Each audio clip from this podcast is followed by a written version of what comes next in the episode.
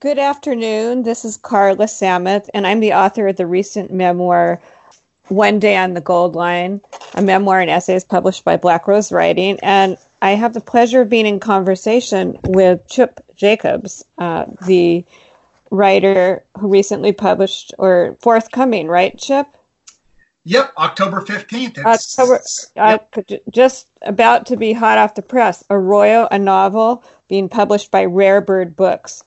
And I just recently finished Arroyo, and I'm so excited to be able to talk to Chip about this. And likewise, I just, read your book, and I have 3 pages of commentary and effusive comments. Oh my gosh, you are so far ahead of me. I just read yours, and I usually overprepare, but it's fresh in my mind.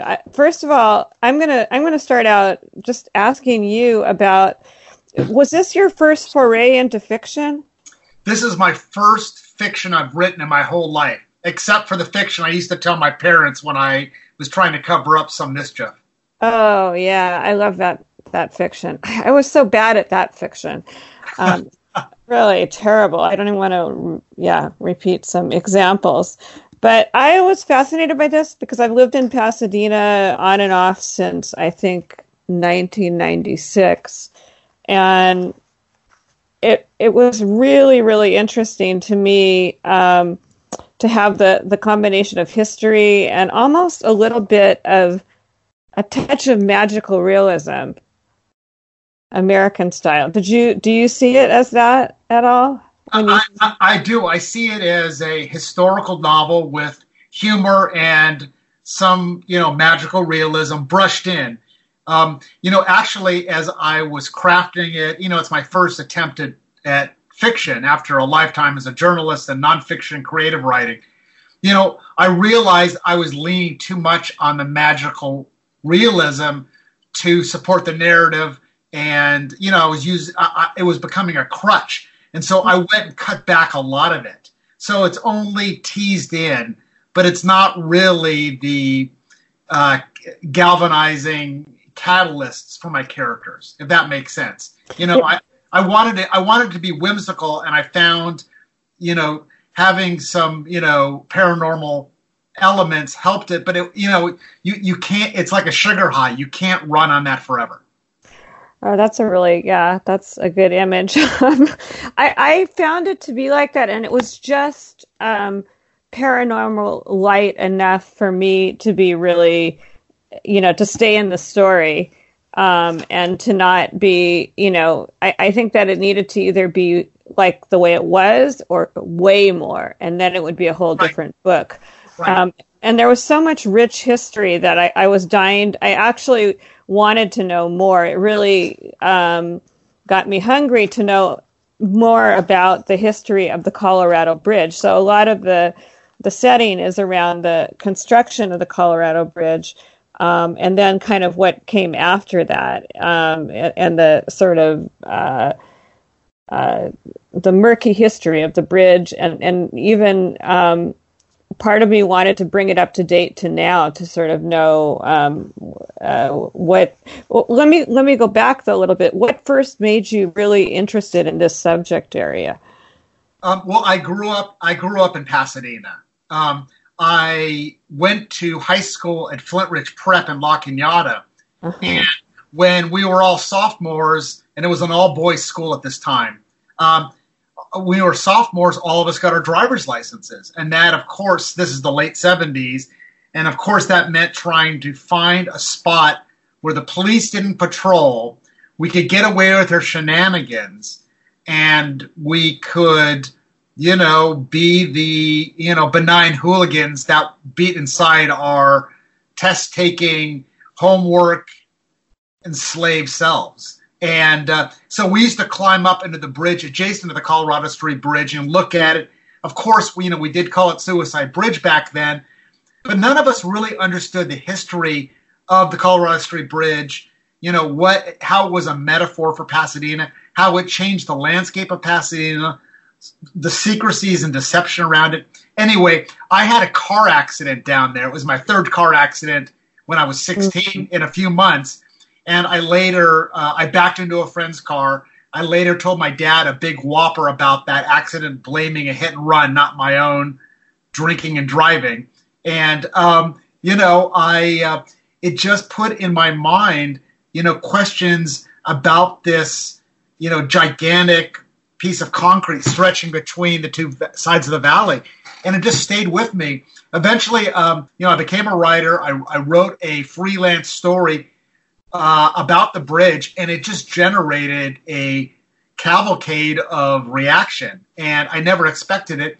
And I was weird people calling me. And then I kind of thought, you know, this has got to be the subject of something. And I, like I did with my smog book, I nervously went onto Amazon and typed in the name Colorado Street Bridge, and there was nothing written about it.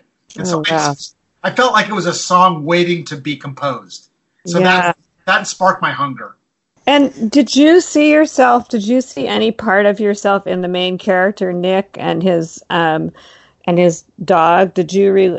How much of that was, how much of your character was infused into that character? I'm curious. That's an excellent question. I would say a ton, Carla. You know, he, you know, like me, is dreamy, distracted, jaded, you know, a mix of contradictions, right? But always moving, wanting to think the best about things, having a little case of denial, you know. And so I would say there's a lot of myself and Nick, and there's a ton of my current dog in Arroyo.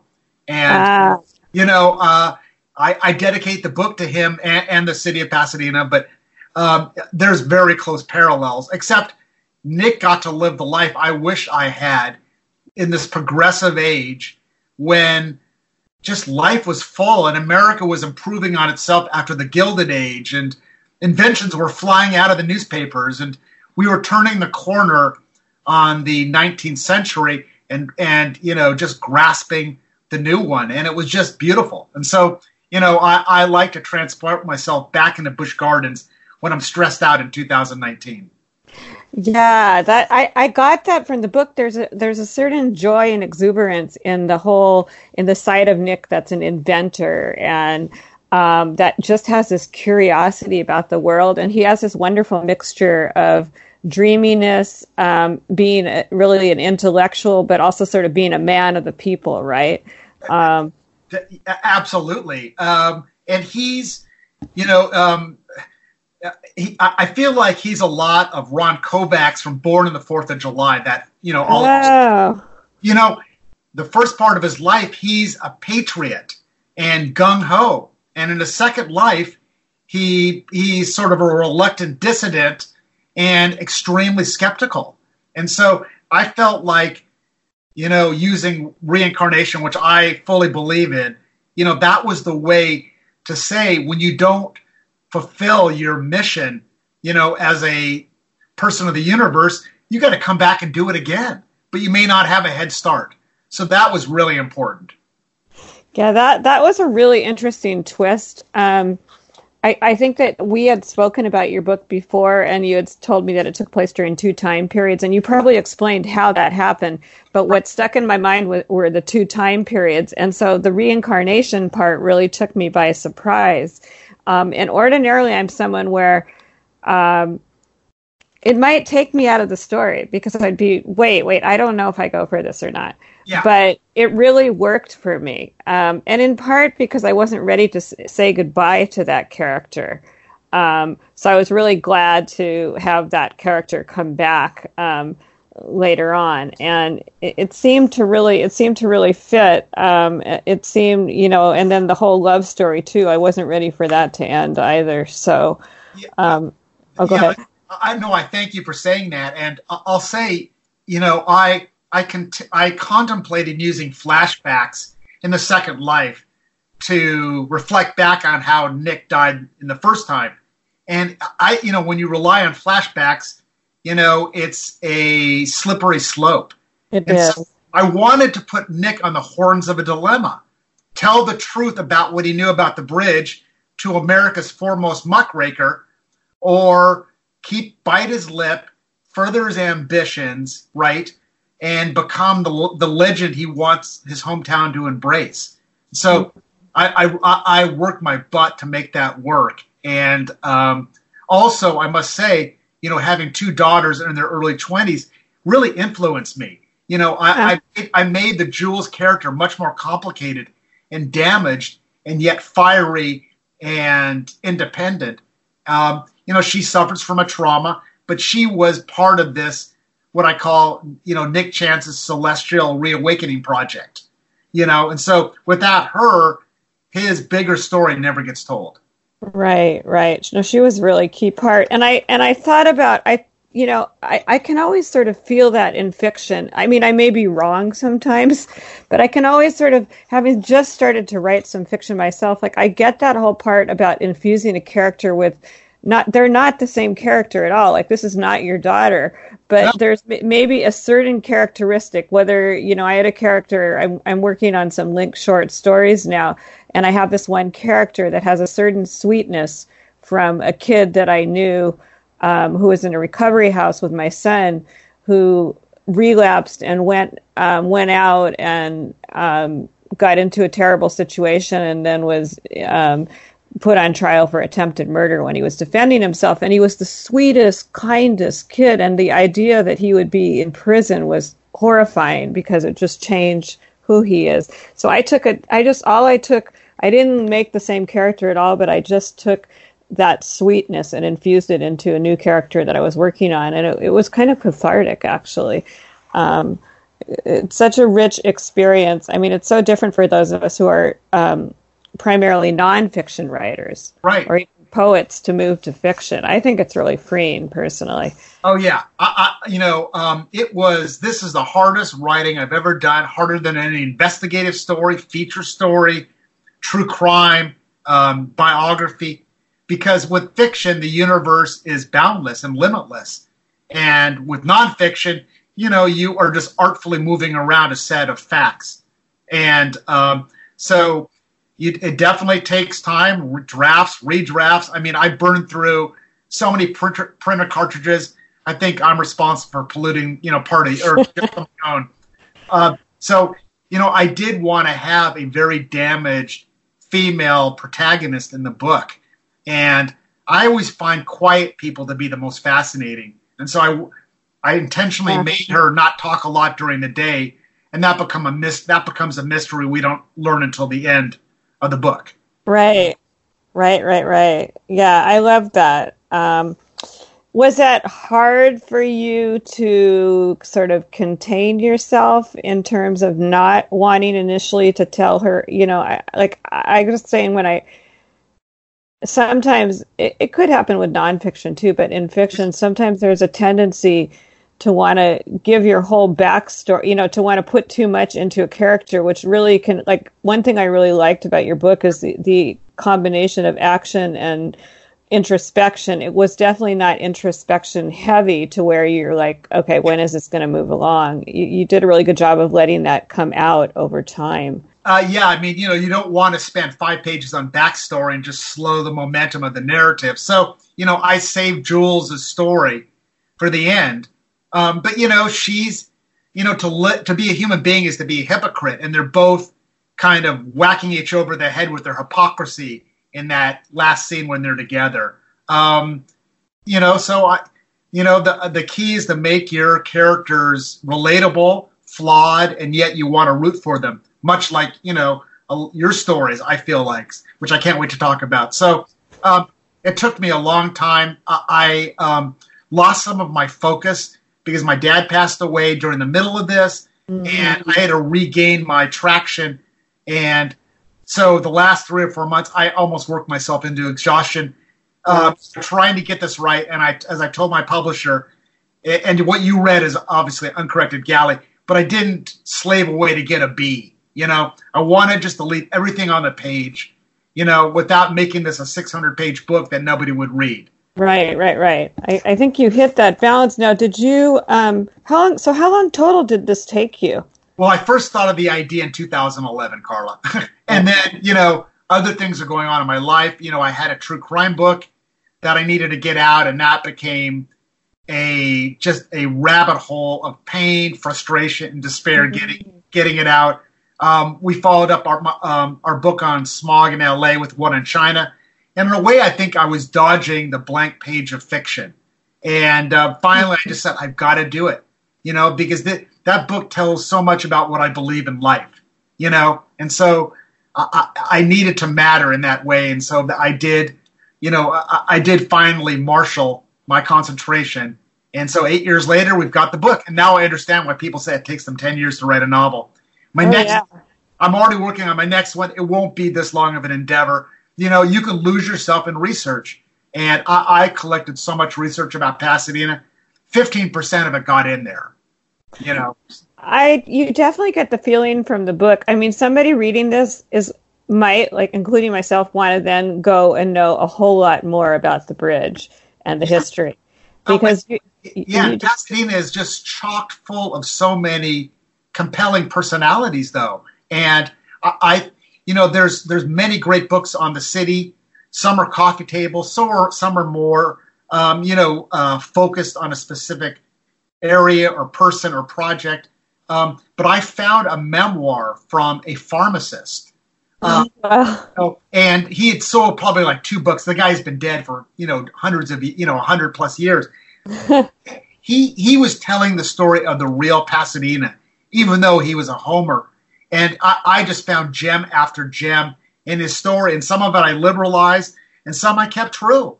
So his name was, it's called Pasadena, California, Historical and Personal by J.W. Wood. And somewhere in the afterlife, I'm going to go thank him for writing that book.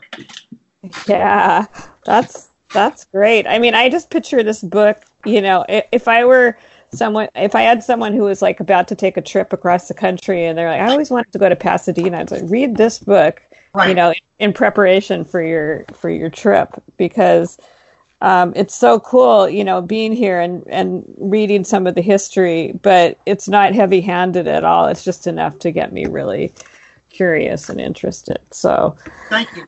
I got interested in this idea that an inanimate object can not be humanized, but it can radiate and throw out, the secrets and lies and deceptions and ambitions of those who created it.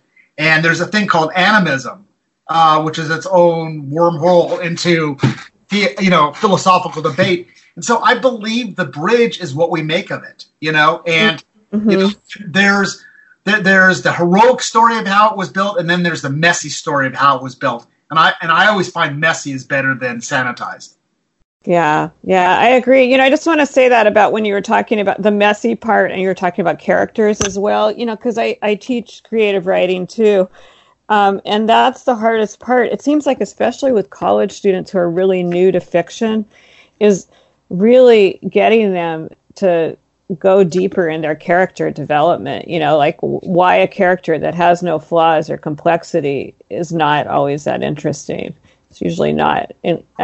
Unless you're trying to show someone and then later you're going to come along and show me a more multidimensional person.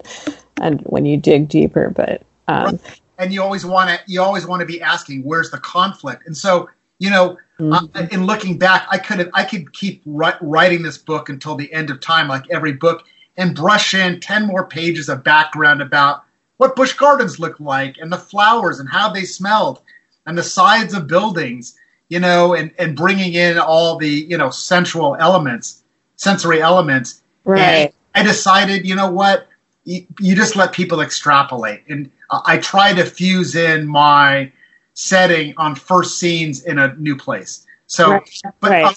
Carl, let me ask you about your book. I noticed, it's called One Day on the Gold Line. I highly recommend it. I don't think I've ever read a book like it in the nonfiction world. And one reviewer said it displayed sharp wit and defiant humor. And I really identified with that. But my first question is, why did you do this as a series of essays as opposed to a memoir? Yeah, that's a great question. I originally, I had written one of these stories, Heartbeat, many years ago, and an author, Joyce Maynard, had said to me, I don't usually say this, but you should be writing a book-length memoir, not just, and I was sort of horrified at the time. I was a mother of a young child. I was a single mom, you know, writing a bit. I just couldn't see myself writing a whole book at the time. And she said, well, this could be a memoir and essays. And she showed me an example, and it's not an essay collection, but rather essays where there's a story arc. And you might have noticed that many of my essays read just like chapters, but others are very alternative form, you know, maybe in the form of a list.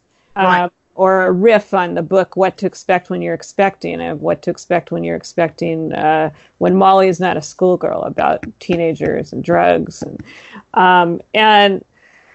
I have really learned over the years, I've really grown to like alternative forms, and particularly when you're writing anything where trauma and the fragmentation of memory which comes with trauma is involved.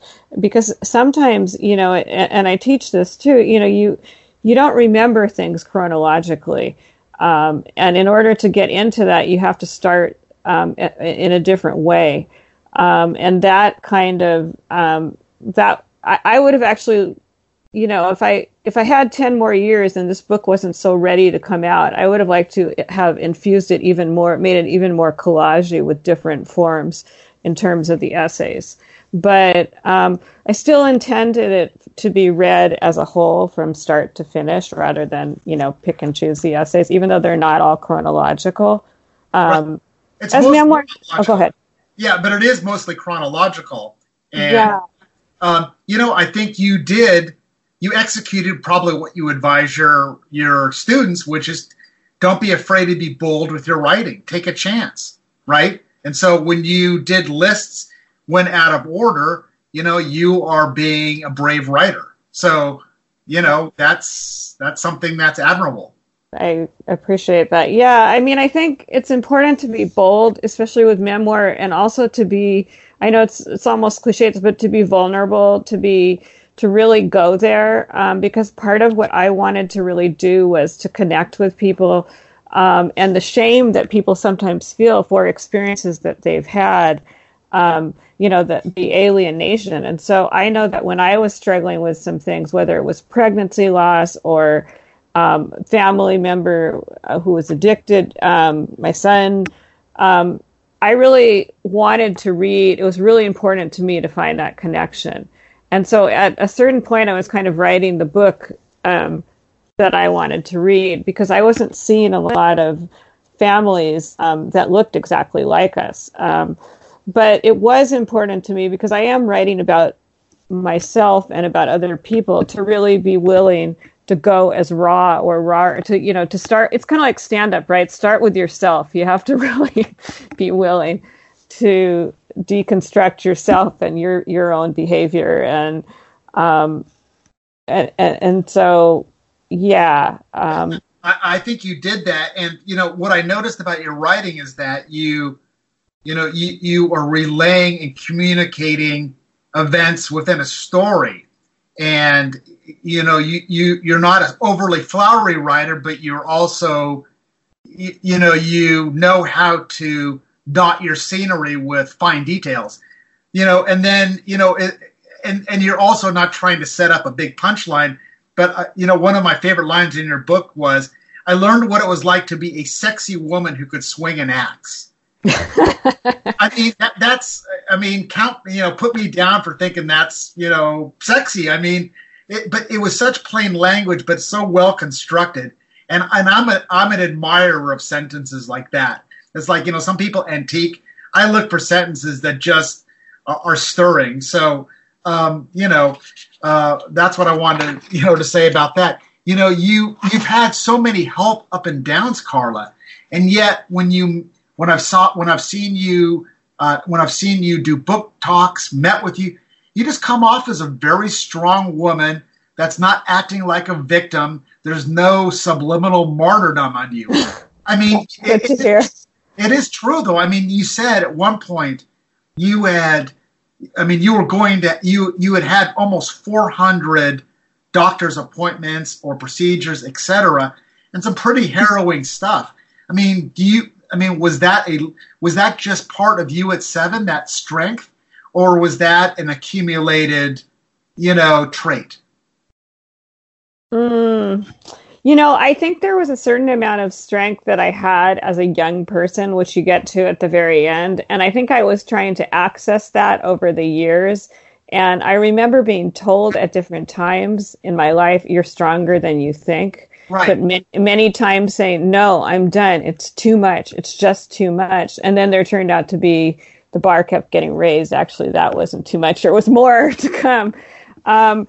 You know, there is, you know, a part of the book where I am trying to re-access this person of when I was maybe like 9 or 10, Sammy boy, who was strong and tough. And I recently did a reading in Seattle, and I saw my old friends from Seattle and my old fourth grade teacher, so fourth grade classmates, and they said they remembered me as being like Arya from Game of Thrones, who's a badass tomboy. I get that. I was so happy, even though I don't watch Game of Thrones. I had to look up who the person was. Oh, Arya was amazing, but she, I don't know if you're quite as sadistic as she is. Oh, okay.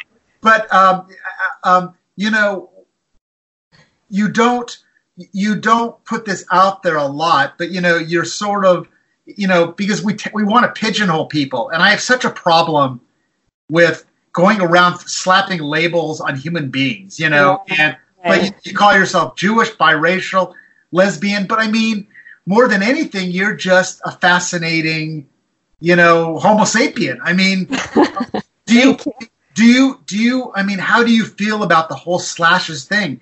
I mean, if you were going to write a one sentence, if you were going to contribute to your obituary, would you have those elements in there, or would you go to some other, you know, description? I think that's interesting. I think with my obituary, I'd really like, I've thought about that right. When I'm torturing myself about things, you know, like, what do you want to be remembered by? You probably thought about that too. And I kind of, I guess I really want to be remembered as a good person, you know, as someone that really cared about people and about the way the world works. And so, but I think I being a mom is a huge part of who I am, and being a writer is a huge part of who I am. Right. And I'd like to think being a social change activist, although I don't, you know, I used to make fun of my parents because I would not make fun, but say, oh, they're not really radical. They're just liberal. And they were so much more politically active. Right. Than I have been able to be in my time. Although you did call yourself a hippie girl. I was a hippie girl. I was the one walking down the street with the "Make Love, Not War" sign. And you know, when we were young, in fact, there was a woman at one of my Seattle readings who was older, and she said, "Your parents were part of a group of civil rights activists from the neighborhood," and that was a big part of my early childhood, was activism for civil rights and against the Vietnam War and, you know, farm workers' rights and that kind of thing. That brings me to another point. I mean, you know, you faced some difficult encounters before we get to the Gold Line incident story, which I just have so much to talk about as a former transportation reporter in Pasadena. But, you know, do you feel like the message that you want to spread, you know, about tolerance and resiliency, right, and humor. Do you feel like we're in a better time in 2019 than they were in 2009?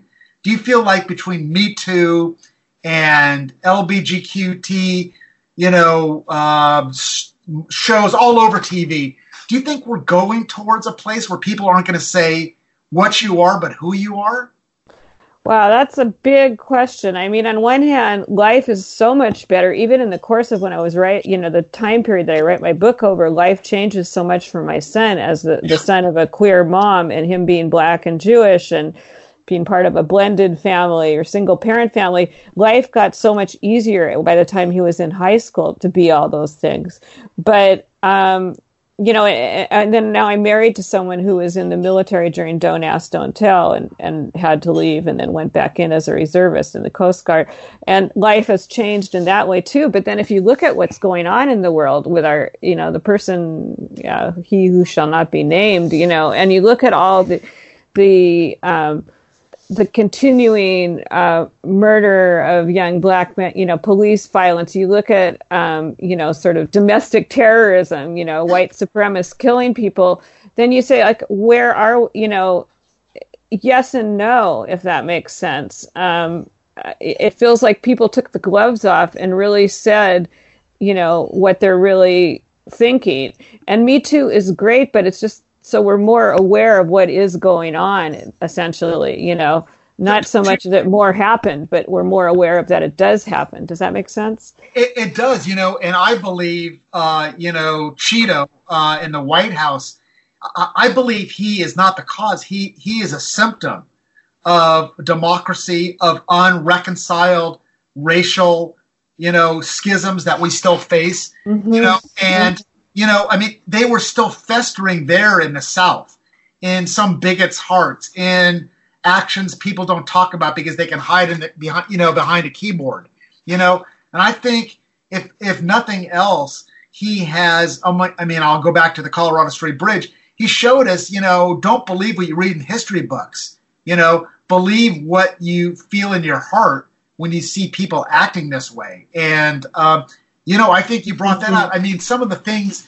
doctors said to you, you know, like people like us, faggots, the World Cup. I mean, this, of course, you know, the World Cup, I think, was in the 90s. Nonetheless, it doesn't seem like that's it doesn't seem like that's ancient history. So anyway, no, you know,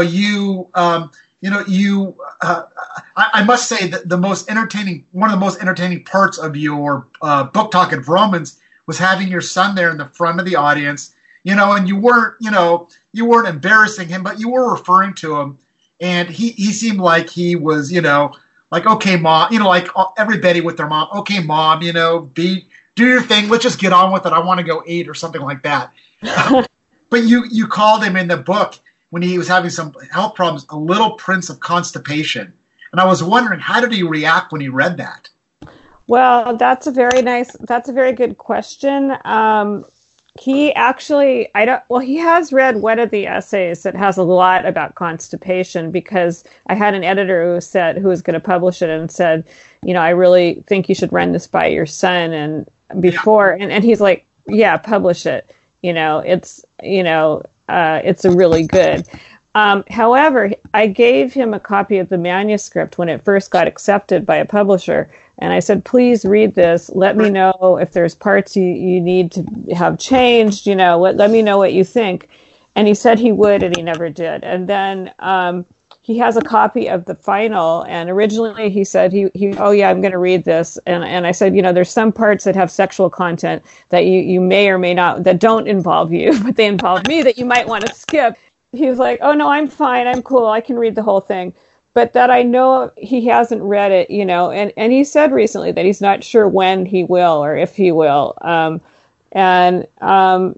You know, so I think as far as that day went that he was at the reading, I asked him how he felt about it. And he said that, you know, it was fine. He didn't want to hog the microphone. That's why he didn't go on, because I was interested. I really wanted to see if he was uncomfortable with having some attention there. Right. You know, I don't think he wants to be necessarily like he doesn't want to go on a podcast with me, but he was, you know, he's been so supportive of the book. He's told me to write the book many times. I've talked to him many times about, you know, are you sure? I waited until he was well into recovery to broach, you know, to keep bringing it up. And I think he felt, as I did, that the hope that it would reach people and that people would feel, you know, perhaps some more resilience and being able to see that, yeah, families go through these things and they survive. Yeah. And I also think that's well put. And I also think your son should know that he's got a badass mom who was going to such great lengths to get pregnant, to bring a human being into the world that could be an agent of change and you know, show that, you know, unleash their own individuality. So, you know, I'm a guy, and I have no idea, you know, just the strength it takes to produce a baby, to go through the treatments you did, So, I mean, you know, if nothing else, you know, you should have strong, you know, in your obituary. I want to talk to you about, you know, I mean, the Gold Line incident was the one that I just was fascinated by. But I got so deep into your other stories, you know, that became like the last one I read. I mean, there's a lot of, one thing I think that does make your writing relatable is that you have humor in it. And, you know, life just throws you curveballs of absurdity all the time. And here you are after you have a procedure, a D&C, and you're in the elevator with other pregnant women, right?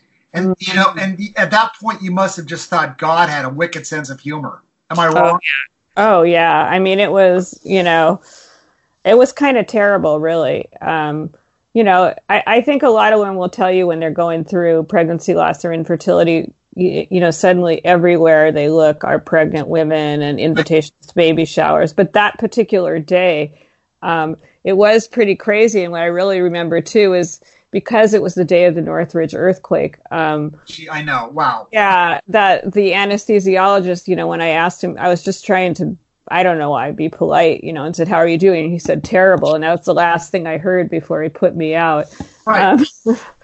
But I'm sure I frightened a few women, pregnant women, when they saw me, and I burst into tears as I looked at their stomachs. Yeah.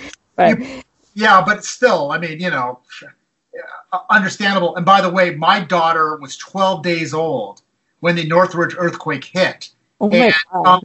She was a terrible sleeper as a child. Right. But she slept through that one perfectly. Right. That's hilarious. Maybe she found it comforting, you know, a little rocking.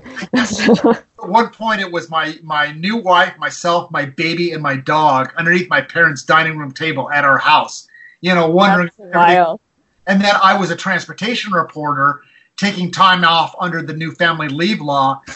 And so I, for the next week, just was champing at the bit to go back to work and write. On the other hand, I want to support my wife, and you know, right. So it was, you know, and then also, you know, we don't have to get into this, but I mean, drama seemed to follow you around like a loyal basset hound, because the night before your first wedding, you injured your foot very badly, and you have to end up going to Huntington Hospital, which is like, you know, this Pasadena 7-Eleven, because everybody's always going to Huntington, right? Oh, yeah. So I found that very moving.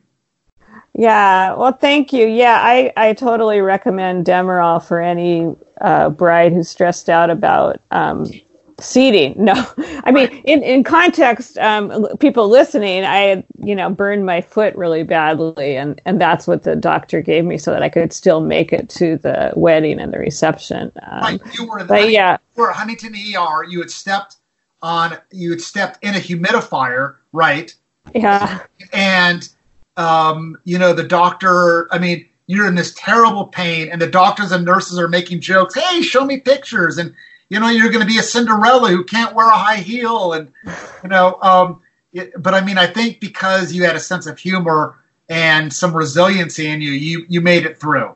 So, yeah, I appreciate that. That sense of humor, I think, is what's kept me alive and my son and I together over time. And, but about the hospital, yeah, I mean, I ended up having a lot more experiences in the hospital, in the ER, and, you know, that's why I ended up writing an essay just about being in the hospital, because it's almost like I had PTSD about when I went back later when my mom had dementia and she was hospitalized. I was like, oh yeah, I've spent so much time in this hospital, whether it was losing pregnancies or being there when my son OD'd, or, you know, and to the point where I you know, knew some of the people who work there. So I think maybe we need to convince Kevin of Pasadena Weekly just to take over an issue and write Huntington Hospital stories, because I have a lot.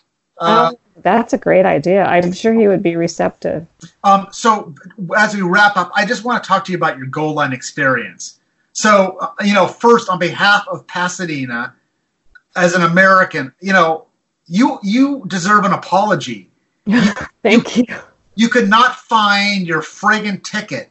And these over-militarized, over-aggressive, underpaid, grievance, you know, believing sheriff's deputies you know, just to let readers know you were on the Gold Line. Were you coming back from work or leaving for work? No, I was coming back from being at court. I was coming back from downtown area. Right.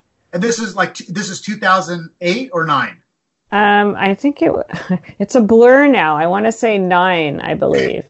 So you're on there. There's a route. Deputies are coming through because there have been people using the Gold Line without having a ticket at the open stations. You couldn't put your hand on the ticket, but you had a receipt for it. Right. They aggressively made you leave, and basically, and with really no provocation, just slammed you down, threw your head into the concrete, and rearranged your face.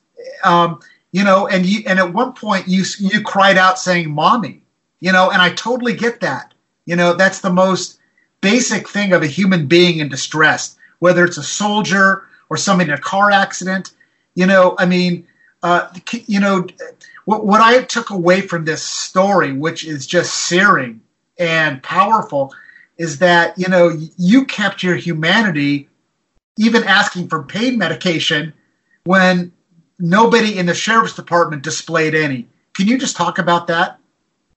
Yeah, I mean, I'd never been on that side of the, to be vulnerable and hospitalized in custody was a really remarkable, in a not so good way, experience. I had worked for the city attorney's office years ago, working on prosecution of domestic violence cases, but I'd never been on that other side. And yeah, I was in a room. I mean, it was, you realize you could be disappeared there. I mean, you're completely, there's no, eventually I was told, stop yelling for help, because I was in a lot of pain. And I was in a room that was empty except for a sign that said, you have the right to ask for pain medication. But, one of the nurses came in and said, you need to stop crying or nobody's going to come help you. There finally was a doctor who saw me who was fairly humane, but, and I said, can you keep me in the hospital? Like, I don't want to be taken to jail. And he said, no, because here would be worse. There's no phone. There's, even though one of the officers at one point had said, oh, you'll be fine. Once you get to the hospital, you'll have a TV and a phone. It turns out they were just bullshit, trying to.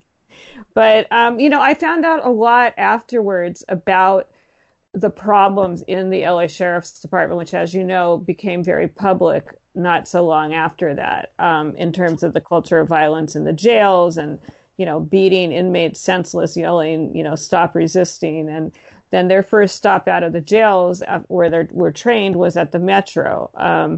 Recently, somebody interviewing me said something interesting, which is, they also probably perceive the people who are riding public transportation as being less than, basically they perceive anyone who as being a potential perpetrator being less than, particularly people of color.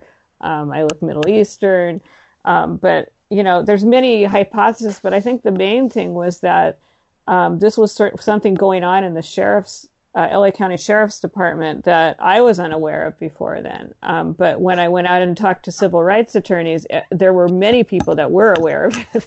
Well, you weren't rude to them. You weren't resisting them. You were hardly, an exemplar of a rowdy patron asking for a beatdown. I mean, it was so surreal.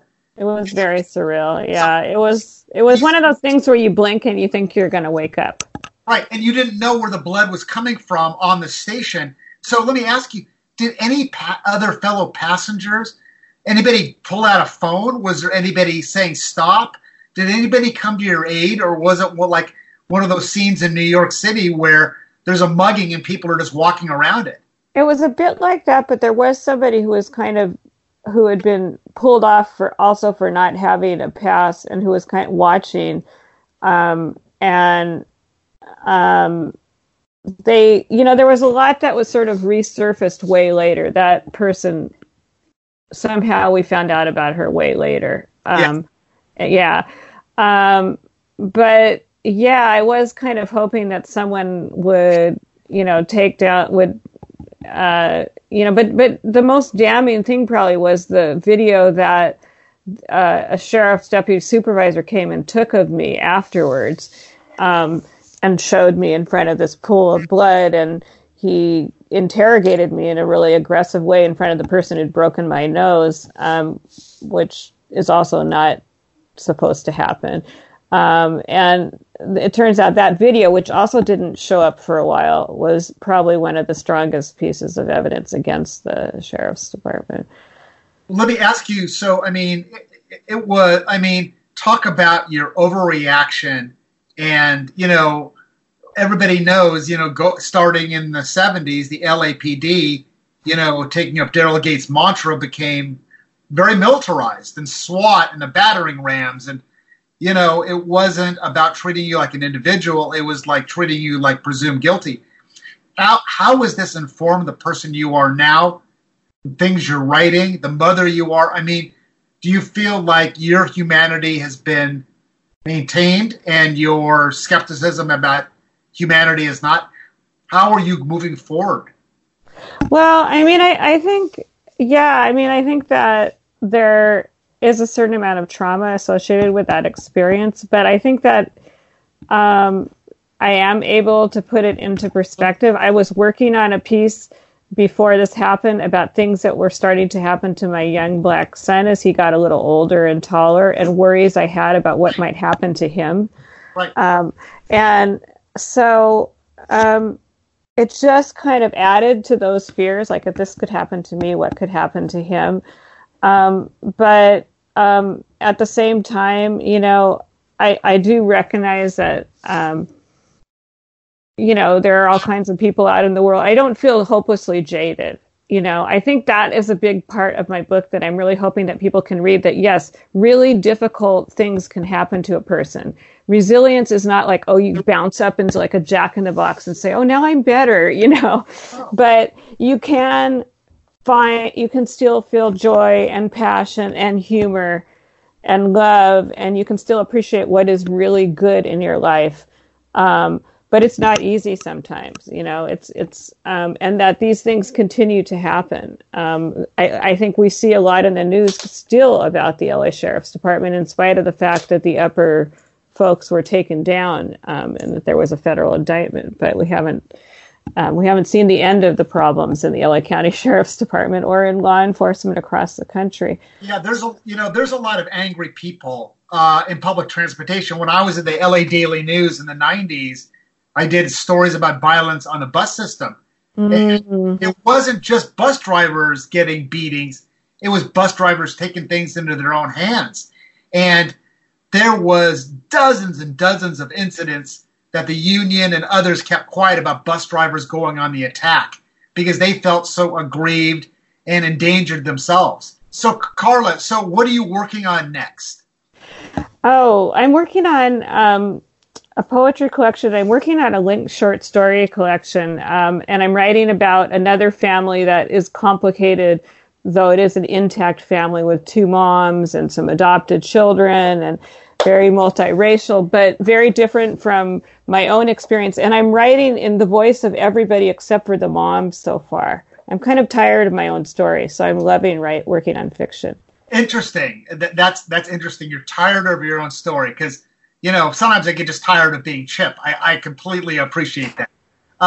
So when do you, is that a couple years down the road? Or it's a couple years down the road. I need some time to just write. I need to get back into that process. I don't know if this has ever happened to you, but when you're in the editing and promotion process, that part of your brain that's very creative and generative kind of goes away for a little while. So I need to get back to that. Yeah, unfortunately, I can't stop my brain from marinating a new story, so maybe I just need to consider Demerol, but you know, yeah, no, that, yeah, but you don't want to stop it, so keep generating. I don't. I just know that if I can't write, I can't live. So yeah, I totally get that. I get that. So, well, yeah. So I will just give my hefty endorsement of One Day on the Gold Line. It's very interesting. It takes you out of your own life. You see what a badass woman can do. You see what somebody who wants to bring another life into the world can do. And you can see the humanity of a person who took a brutal beating she didn't deserve and what she did with her life. So, you know, get this book. It's available wherever good books are sold. Thank you so much. And get in there and pre-order Arroyo, which is a brilliant novel of historical fiction. It will take you on a journey that has some surprises that will just delight you. And anyone who is from Pasadena or going to Pasadena in particular is going to love it. Oh, well, thank you so much. Let's whisper into Jeff Bezos' ear. So, I hope you learned something, everybody, and we'll talk to you next time.